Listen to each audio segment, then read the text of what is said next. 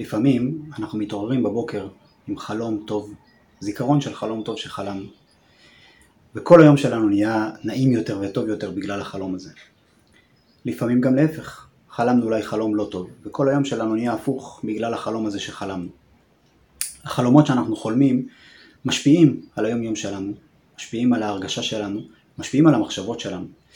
היום אנחנו יודעים לומר שמבחינה נפשית החלומות עוזרים לנו לאבד את החוויות הנפשיות שלנו ולאפשר לנו להשתחרר מכל מיני מועקות ודברים שיושבים עלינו, אבל מעבר לזה לחלומות יש תפקיד מאוד חשוב בחיים שלנו. לאורך כל הפרשות האחרונות, הרבה מתוך ספר בראשית, אנחנו שומעים על חלומות. החלומות של יעקב, החלומות של לבן, החלומות של יוסף, הרבה מאוד חלומות שמתרחשים במהלך הספר הזה, והחלומות האלו נמצאים בספר ומספרים לנו עליהם לא רק כדי להראות לנו איזושהי עלילה שמתרחשת בעקבות החלומות האלו, אלא כדי להסביר לנו את המשמעות והחשיבות של החלום. לא החלום ככוח נבואי, מכיוון שאנחנו לא שייכים למדרגות האלו. אצל האבות הקדושים בהחלט לחלומות היה גם תפקיד של נבואה, של התגלות, של רוח הקודש, אבל אנחנו לצערנו לא נמצאים שם.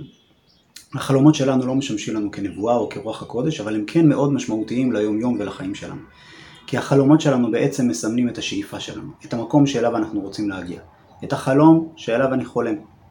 החלום הזה יכול לבוא לידי ביטוי בחלום שחלמתי בלילה, אבל הוא גם יכול לבוא לידי ביטוי בחלומות שאני מדמיין לעצמי בהקיץ. חלומות שמשמעותם מה הייתי רוצה שיהיה, איך הייתי רוצה שהדברים ייראו, איך הייתי רוצה שהדברים יקרו, השאיפות, היעד שאני מציב לעצמי בחיים.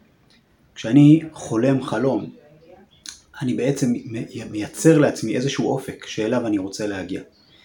ואת זה אבותינו הקדושים רוצים ללמד אותנו כחלק מהתהליך של ספר בראשית, כדי ליצור דרך, כדי ליצור תהליך, כדי באמת להרים את האדם למקום חדש, למקום גבוה יותר, אנחנו צריכים חלום.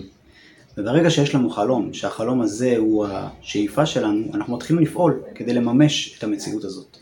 ואז החלום הופך להיות לא רק משהו שהוא דמיוני, לא רק משהו שנמצא בתוכי, אלא משהו שהוא נוכח וקיים בתוך המציאות.